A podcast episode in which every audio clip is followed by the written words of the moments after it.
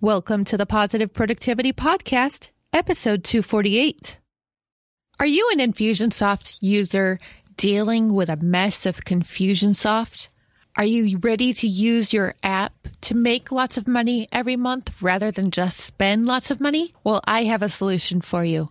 Head on over to kimfusionsoft.com to find out more about my strategy program, which can help you take your business to the next level using your Infusionsoft app. Again, that's kimfusionsoft.com. The Positive Productivity Podcast was created to empower entrepreneurs to achieve and appreciate personal and professional success. I'm your host, Kim Sutton, and if you're ready, let's jump into today's episode. Welcome back to another episode of Positive Productivity. This is your host, Kim Sutton, and I'm so happy that you're here to join us today. I'm also thrilled to introduce our guest today, Ron Carucci. Ron is the best selling author of eight books, a popular contributor at Harvard Business Review and Forbes, and the co founder and marketing partner at Navalent, where he works with CEOs and executives pursuing transformational change for their organizations, leaders, and industries. Well, Ron, you do just a little bit of stuff day in and day out, yeah? yeah, Kim, thanks for uh, having me. Yeah, we keep a little busy. Oh my goodness. So tell me and the listeners about your journey, please. I would love to know, and I'm sure they would love to know, how did you get to where you are today?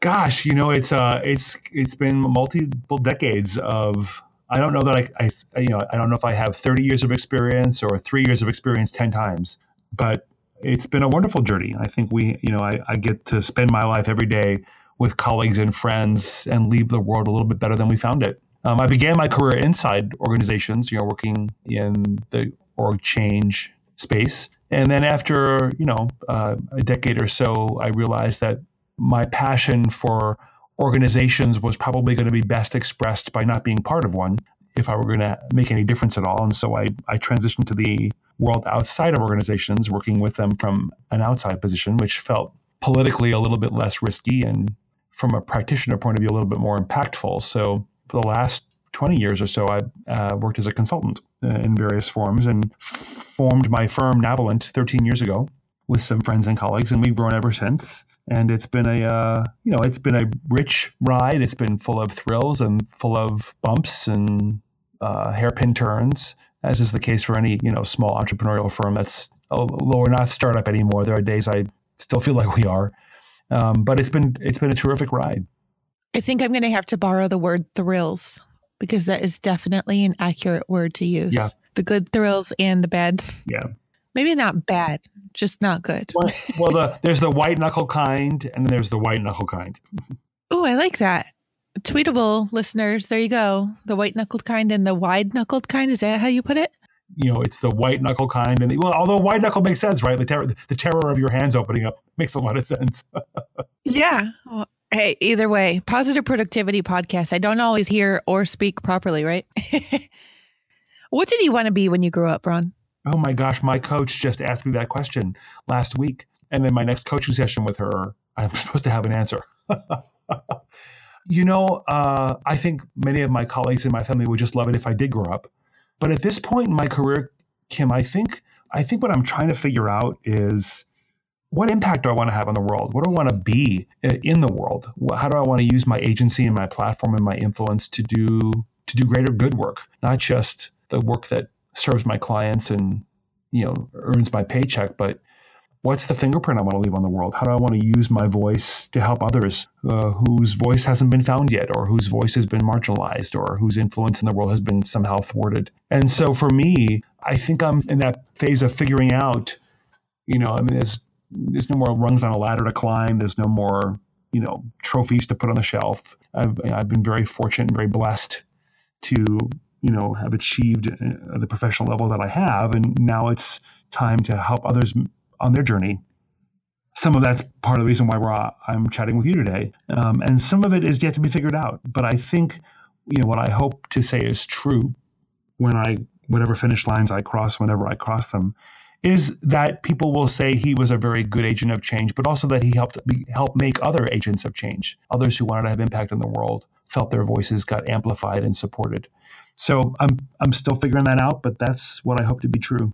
What do you think prevents agents of change from getting their messages out? Is it them? Is it is it internal? Is it external? A combination of both? What do you see as being the biggest obstacles? Kim, I think it's a combination. I think fear of our own agency, fear of our own impact plays into it. Fear of what others will think about us plays a, a, a, big role. I think sometimes, uh, depending on where you're trying to activate change, the environment itself can be toxic or resistant in ways that undermines your influence. And so I, I think there's a host of factors. I think people who want to have a agency in the world and want to have impact in the world need to be very clear on toward what end and with whom, and to figure out where is the best place to have that impact. And then arm themselves. Sometimes agents of change can be a little bit reckless and impulsive and not have all the skills and not have all the tools in their tool bag before they go out and, you know, swing their axe at something that needs something much bigger. And so I think there's a, you know, there's the preparation work as well. So there's so many factors that contribute to the journey of those who want to have enduring influence. But I think I would encourage people to start with their own inner landscape and be sure that the obstacles that they're not perceiving aren't self-imposed.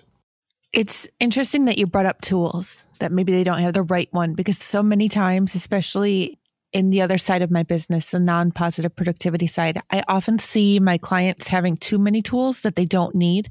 And that extra financial burden is holding them back from being able to do what they really want. You know, I do think that there's a, you have the, the tool addicts, right? The people who just love to collect tools. Mm-hmm. Um, I think those are, uh, in my experience, those are, that is always, almost always a symptom to me of hiding that the one thing the agent of change doesn't want to bring is themselves to the party. And so they hide behind the tools and they become an impediment, not an enabler, right? Those we're trying to help don't really care what's in our toolbox. They just want to know that we can get the job done. But if we lead with tools, uh, we're almost always going to fall short of having lasting impact. We might have an, an impact in the moment because people might go, "Ooh, ah, look at the tool," but for the most part, it's not going to be lasting because we we separated ourselves from the impact, and we just the toolbox becomes a great place to hide. Wow, I just saw the clouds in Ohio part open because I was thinking about how I need to start paring down some of my own tools, the ones that I don't need to make an impact. Mm. Because I I am pretty careful about what tools I buy, but once in a while, and it hasn't happened recently, but once in a while there's that shiny object syndrome email that hits my box. Oh, sure. Yeah. Yep. Yeah. And it's and then and then you have that anxiety of well, if others are using that tool and I don't have it, what will they think of me? And if that's the latest and greatest tool, I better be aware of it, and I should have it in my toolbox so I can look like I'm current. And you know, we have all those narratives in our head that all that neurotic underbrush that gets in the way. And when you when you've used tools as a crutch, and I'm not obviously I don't think you have, but I think others, you know, they have a, a, a rich toolbox. I think we should all have great repertoires of tools available to us, but we should keep them hidden. There, it's our tool shed, and we should reach into that toolbox very carefully on behalf of those we serve. Only after connecting, attaching with them, and making sure that the attachment is to us and it's a relational connection, not a tool connection. Then it's perfectly okay to reach into your toolbox after you've done the hard, vulnerable work of being the lead asset in the process of change. And that's scary. For a lot of folks, that's very intimidating. It's, you feel vulnerable, you feel exposed, you feel your own imposter syndrome becomes a, a huge thing to wrestle with. And tools are of great comfort, right? They're, they're extremely uh, self soothing and you, they make you feel competent and they make you feel smart and they make you feel progressive and relevant. But those are dangerous feelings because they're, they're not always real. I found Ron, that when my concern about tools really started to shift was also at a major point in my business when the mentors that I was following really took a shift as well. And it links back to what you were talking about a little bit as well. I was following income makers and the people who were always talking about how much money they made rather than impact makers. Mm. And the impact makers aren't talking about the tools that they're using except for getting out there and being authentic and stop hiding and be fearless just to be out there and share your message. Yeah. But the income chasers, those mentors are always talking about the latest and greatest software that's out there and how you can do this to get your next five figure, six figure year or month or however, you know, make a hundred thousand in three days following these steps, right? Yeah, I, I find so, and I've been on some of those podcasts, right? And some of the, I mean, the, the fact that they're all think they're they're being transparent by publishing their income every month and all the different income streams they use. And there's nothing wrong with monetizing your content or, or having multiple income streams to sort of future proof your career. I, I'm all for that. But I, I, I, share your concern, Kim, that when you're enticing somebody saying, I, am now bringing in $100,000 a month because of ad revenue and affiliate income and advertisers on my blog, my blog and blah, blah, blah, blah, or I'm an Instagram influencer, you know, whatever it is, you send a very dangerous message of that it doesn't require effort. It doesn't require content or specialization or, or something to really have a, really, you really have to offer to contribute. It just requires, you know, exploitation and leverage. And I get very concerned when people, I mean, there's some, some of them out there doing phenomenal work who really are making great impact in the world and really are um, curating wonderful conversations and content, and they're making a lot of money doing it. And I think if you only hear the part of the message that's the cha-ching, and that's the part you people gravitate to, it's very dangerous, right? Because some of those folks actually do work extremely hard at what they do and have worked very, very hard to get where they are. And, the, and I think most of us think, oh, it's the internet. I can become an overnight sensation. And they don't realize that it takes years and years and years of effort to, you know, expand a digital footprint and digital impact that way.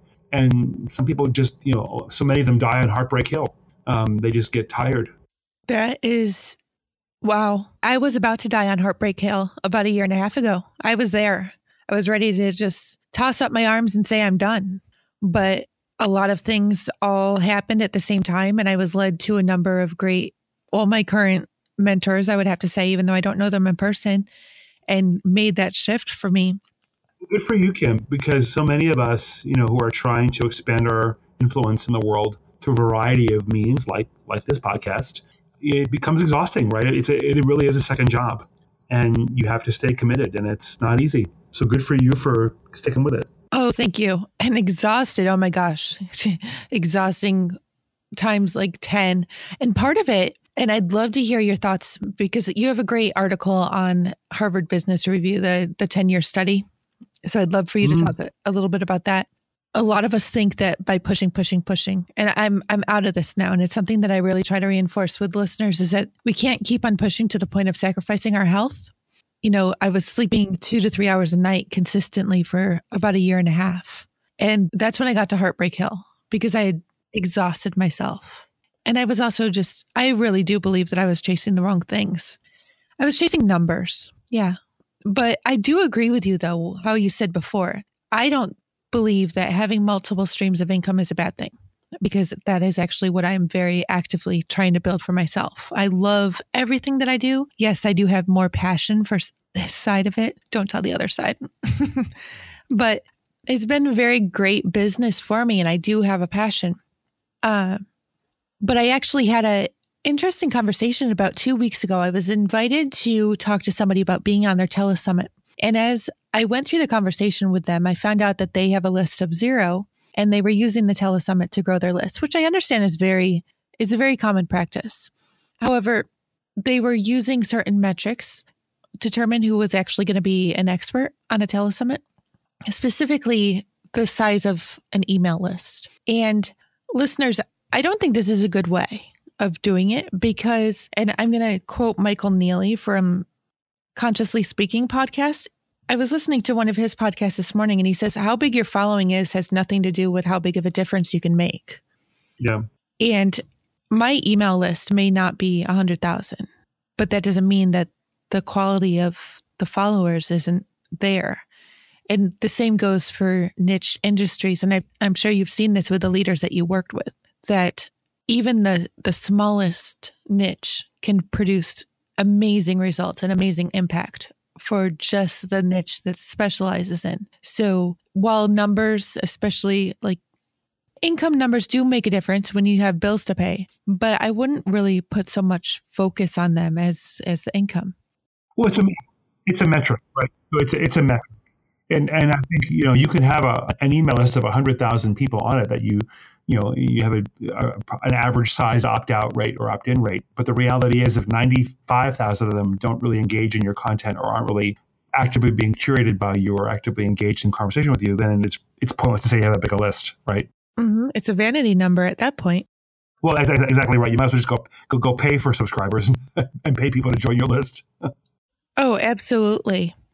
Would you mind jumping into your 10 year study? And listeners, there will be a link so that you can go read the article yourself. But I think this is such it's such a great article, Ron. A 10 year study reveals what great executives know and do. It, there will be a link to it in the show notes, which you can find at thekimsutton.com forward slash PP248.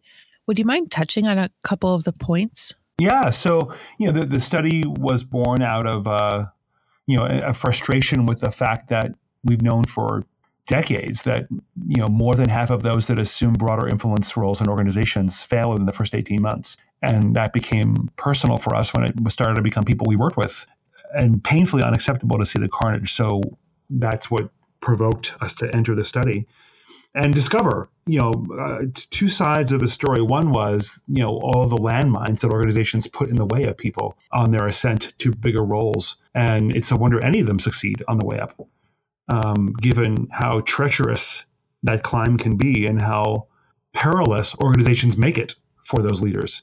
But the other side of, of the, the findings were the pleasant surprise of, of four very consistent and recurring patterns among the 50% that actually succeeded on their way up, that actually stuck their landing and thrived in positions of great influence and leadership.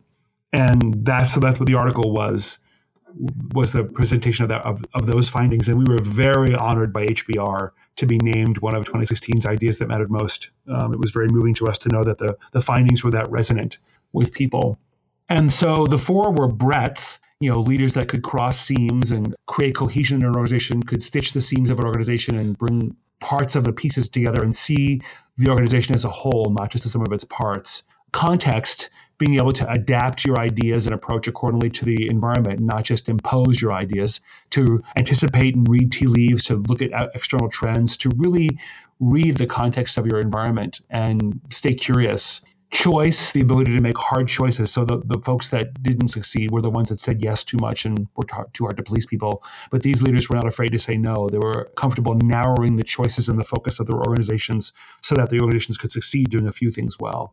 And the last was connection. These were the leaders that everybody wanted to be around, right? These were the ones that had phenomenal trust based connections of credibility and care with their bosses, their peers, and their direct reports. And the the one thing that they were most known for was the hallmark of wanting to make other people succeed. So you know what they were heralded for was I knew that my success mattered to them. So they built their connections not based on what they could get from people, but whom they could actually help further their success of.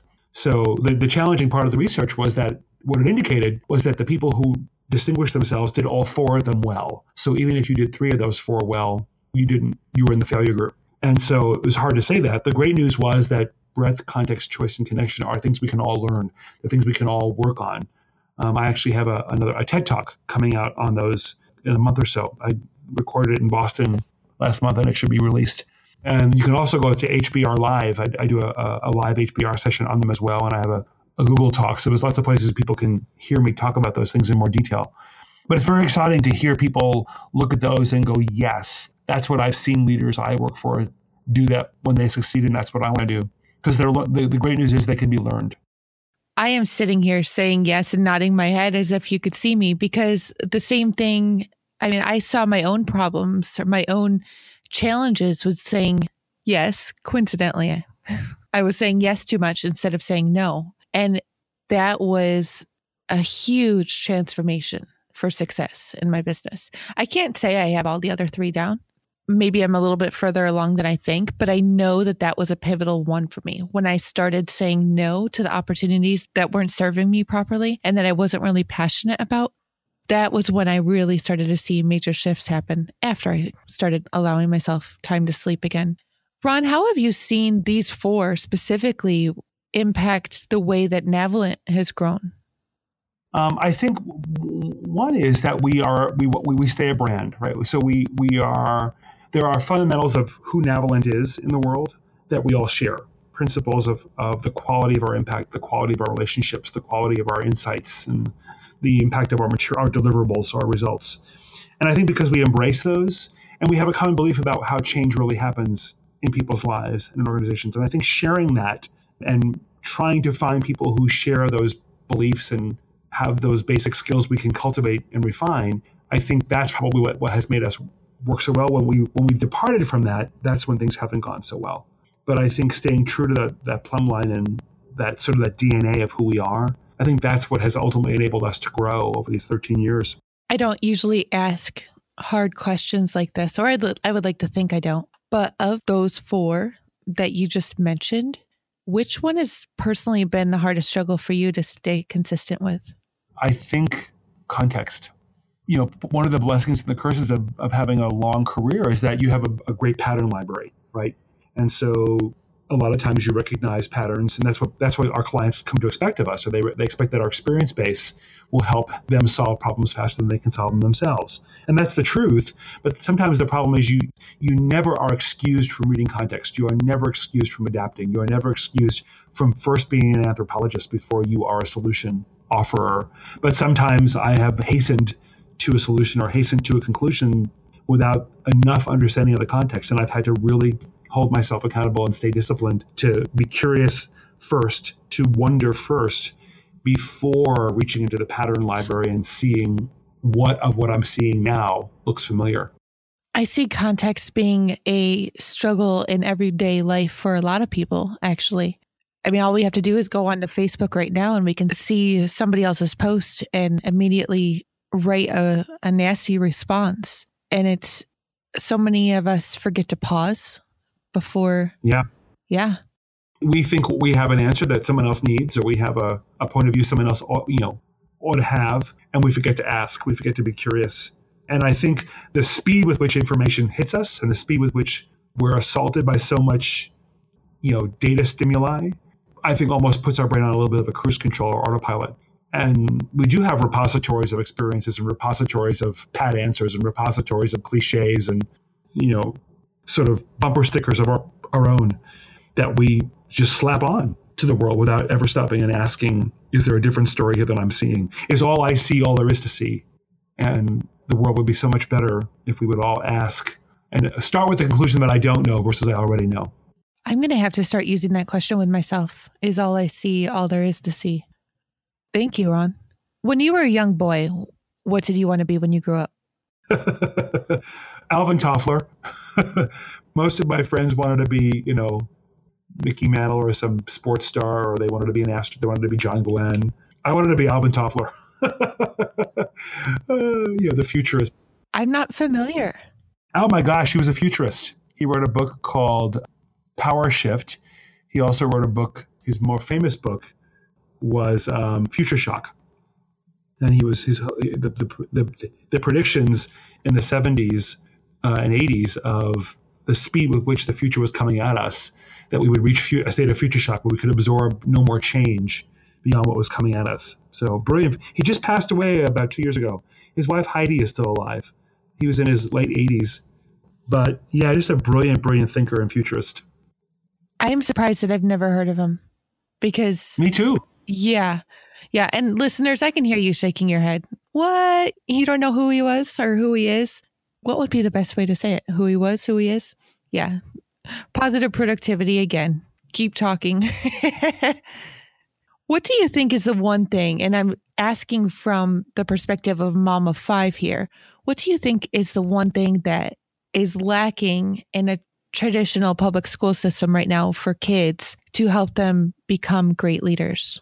Oh my gosh. If I could if I could overhaul the curriculum of public schools, listening teaching how to how to listen, really teaching deep respect. And I, I, I say that from a, a, more than just the tolerance of differences, but we just tolerate bullying. You know, people's early experiences of power. You know, which is I, I just spoke in my TED talk. We're actually quote Alvin Toffler uh, about power, and we we we allow we allow too much for our children to discover power in the wrong ways, and we don't teach them how to use it well and we we have laws in the books we don't we ignore. So I think teaching true collaboration, true integration of, with others, and beyond just tolerance, but embracing and celebrating of those differences. And the third one I would say is good problem solving skills. We don't teach practical, good analytical problem solving skills. You know, algebra and geometry and you know other basic STEM concepts can teach us so much, but teaching our kids how to do great analytical problem solving. So listening, embracing of others and differences, and great problem solving. I would love to install courses on. I completely agree. And I have a 12 year old and a 15 year old as of the time of this recording. I also have three other kids, uh, listeners, if you haven't listened before. But I can see, especially the listening, I can see that because it comes home and mom or dad can be talking to mom or dad, you know, whoever's not talking. And it's like they're the only one there and they start talking and then they're not listening when we're talking back. But I see it also carrying into adulthood because so many times I've even found myself not listening and trying to think of what I want to say next. Right. Um, arming ourselves to refute a point we've heard. Mm-hmm. But I, I, think that part, one of the problems with, with didactic learning I mean, I think some schools are getting better with using groups and using you know group learning, but the reality is it's this didactic I talk, you listen, and we we infer that learning is a consequence of teaching. And learning is not a consequence of teaching. Learning is a consequence of thinking. And the only way I, I can know if you're thinking is if you're talking, right? So having kids talk to each other and process what they've heard to a test if they're learning is is really a very different model. But teachers their own sense of satisfaction, their own sense of, of impact is if they're talking, if they're presenting content, is if they're curating material for their students. And that's just not a metric of whether or not your students are learning. And, and we certainly know, nor are the test scores. Oh, absolutely. Yeah. And I even found that when I went through college, I learned a fraction of what I actually learned probably in the first three to six months when I actually got out there in real world and was doing, not just listening to the right. professors. And well, and I think the reality is we also don't, if we're not listening, we don't know that we're not listening. oh, absolutely. I do want to bring up what you also said about the bullying factor too, and an accepting of the everybody around us and tolerance.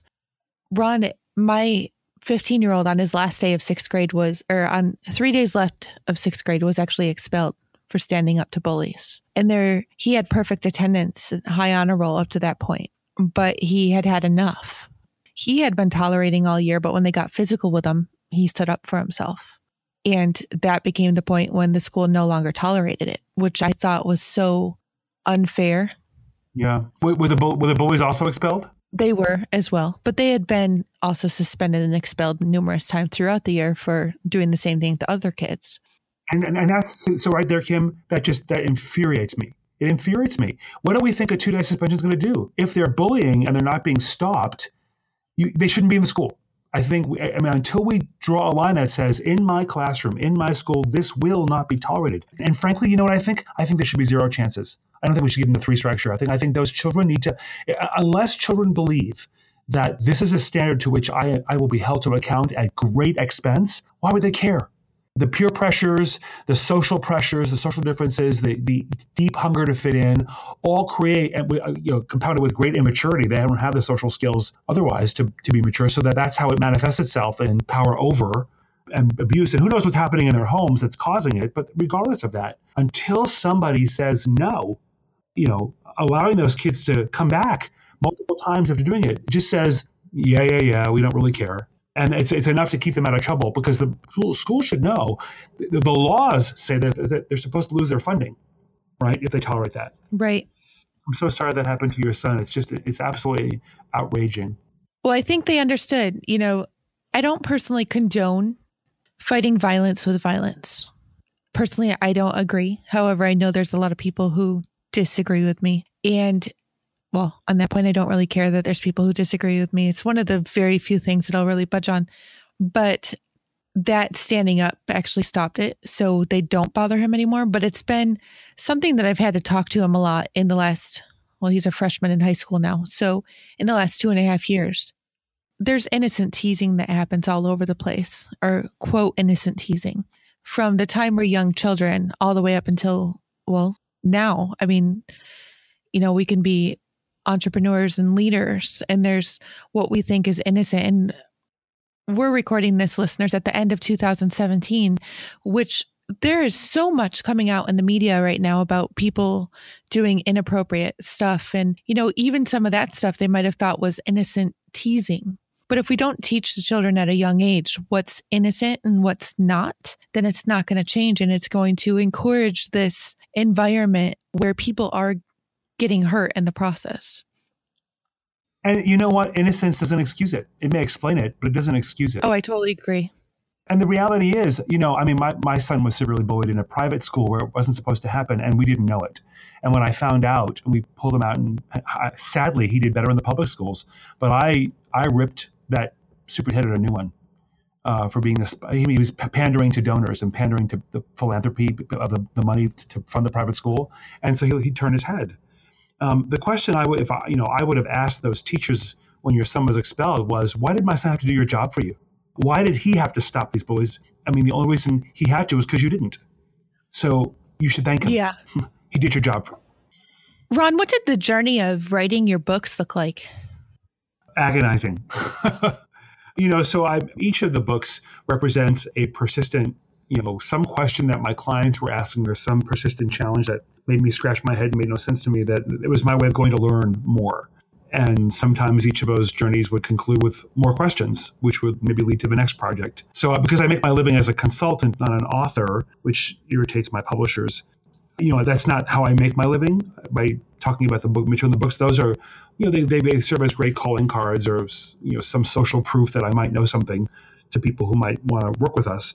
But for the most part, I, you know, they're, they're my way of going and scratching some painful itch on some persistent challenge that just doesn't make any sense to me. And when my clients ask about it, I want to have some point of view on it. So each of them were, you know, a, a combination of research and all the creation and, and, the content, the writing, and then of course the difficult commercialization process of those.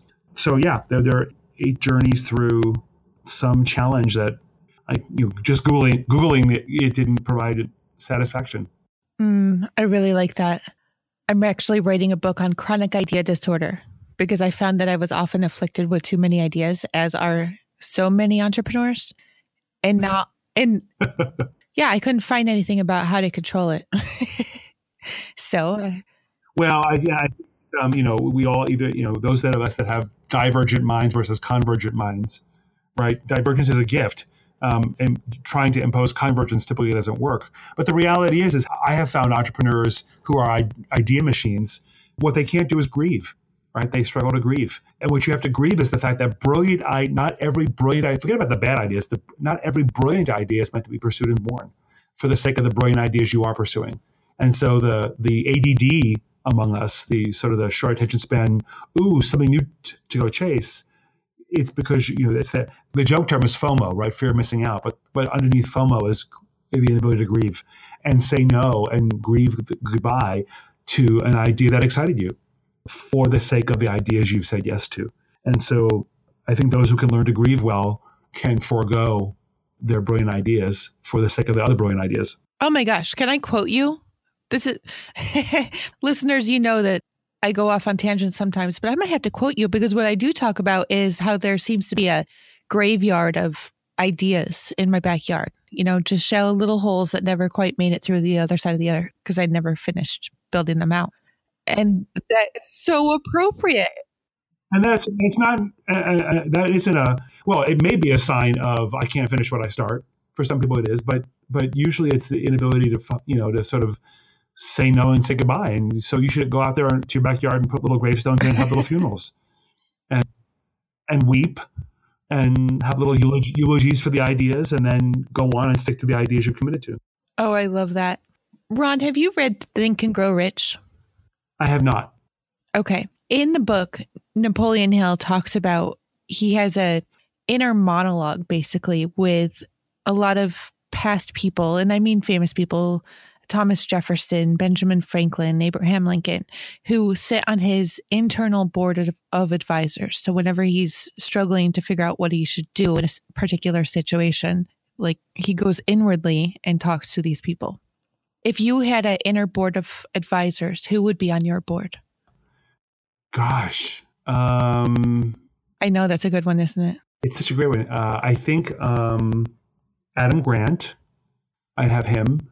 They, can it be people who are dead? Dead or alive? Abraham Lincoln, David Whyte, who wrote Crossing the Unknown Sea.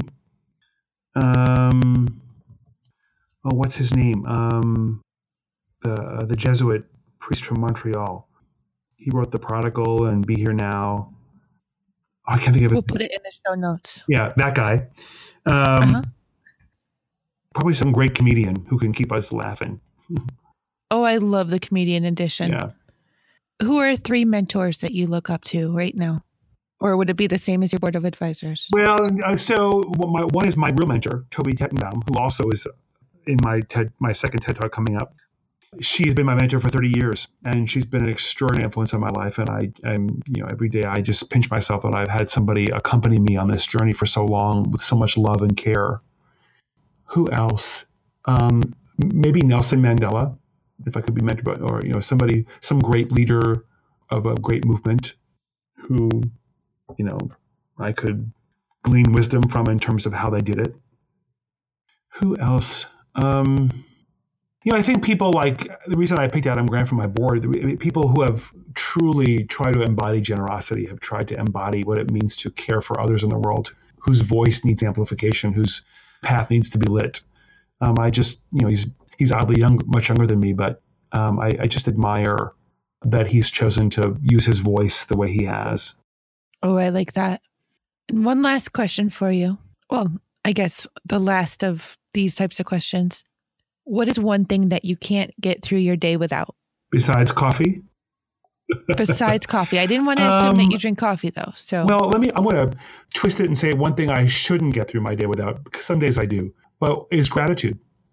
Remembering that I have much in my life to be thankful for. And if I if I, I know that if I start with a posture of gratitude versus entitlement or resentment or fatigue or tiredness, my day is very different.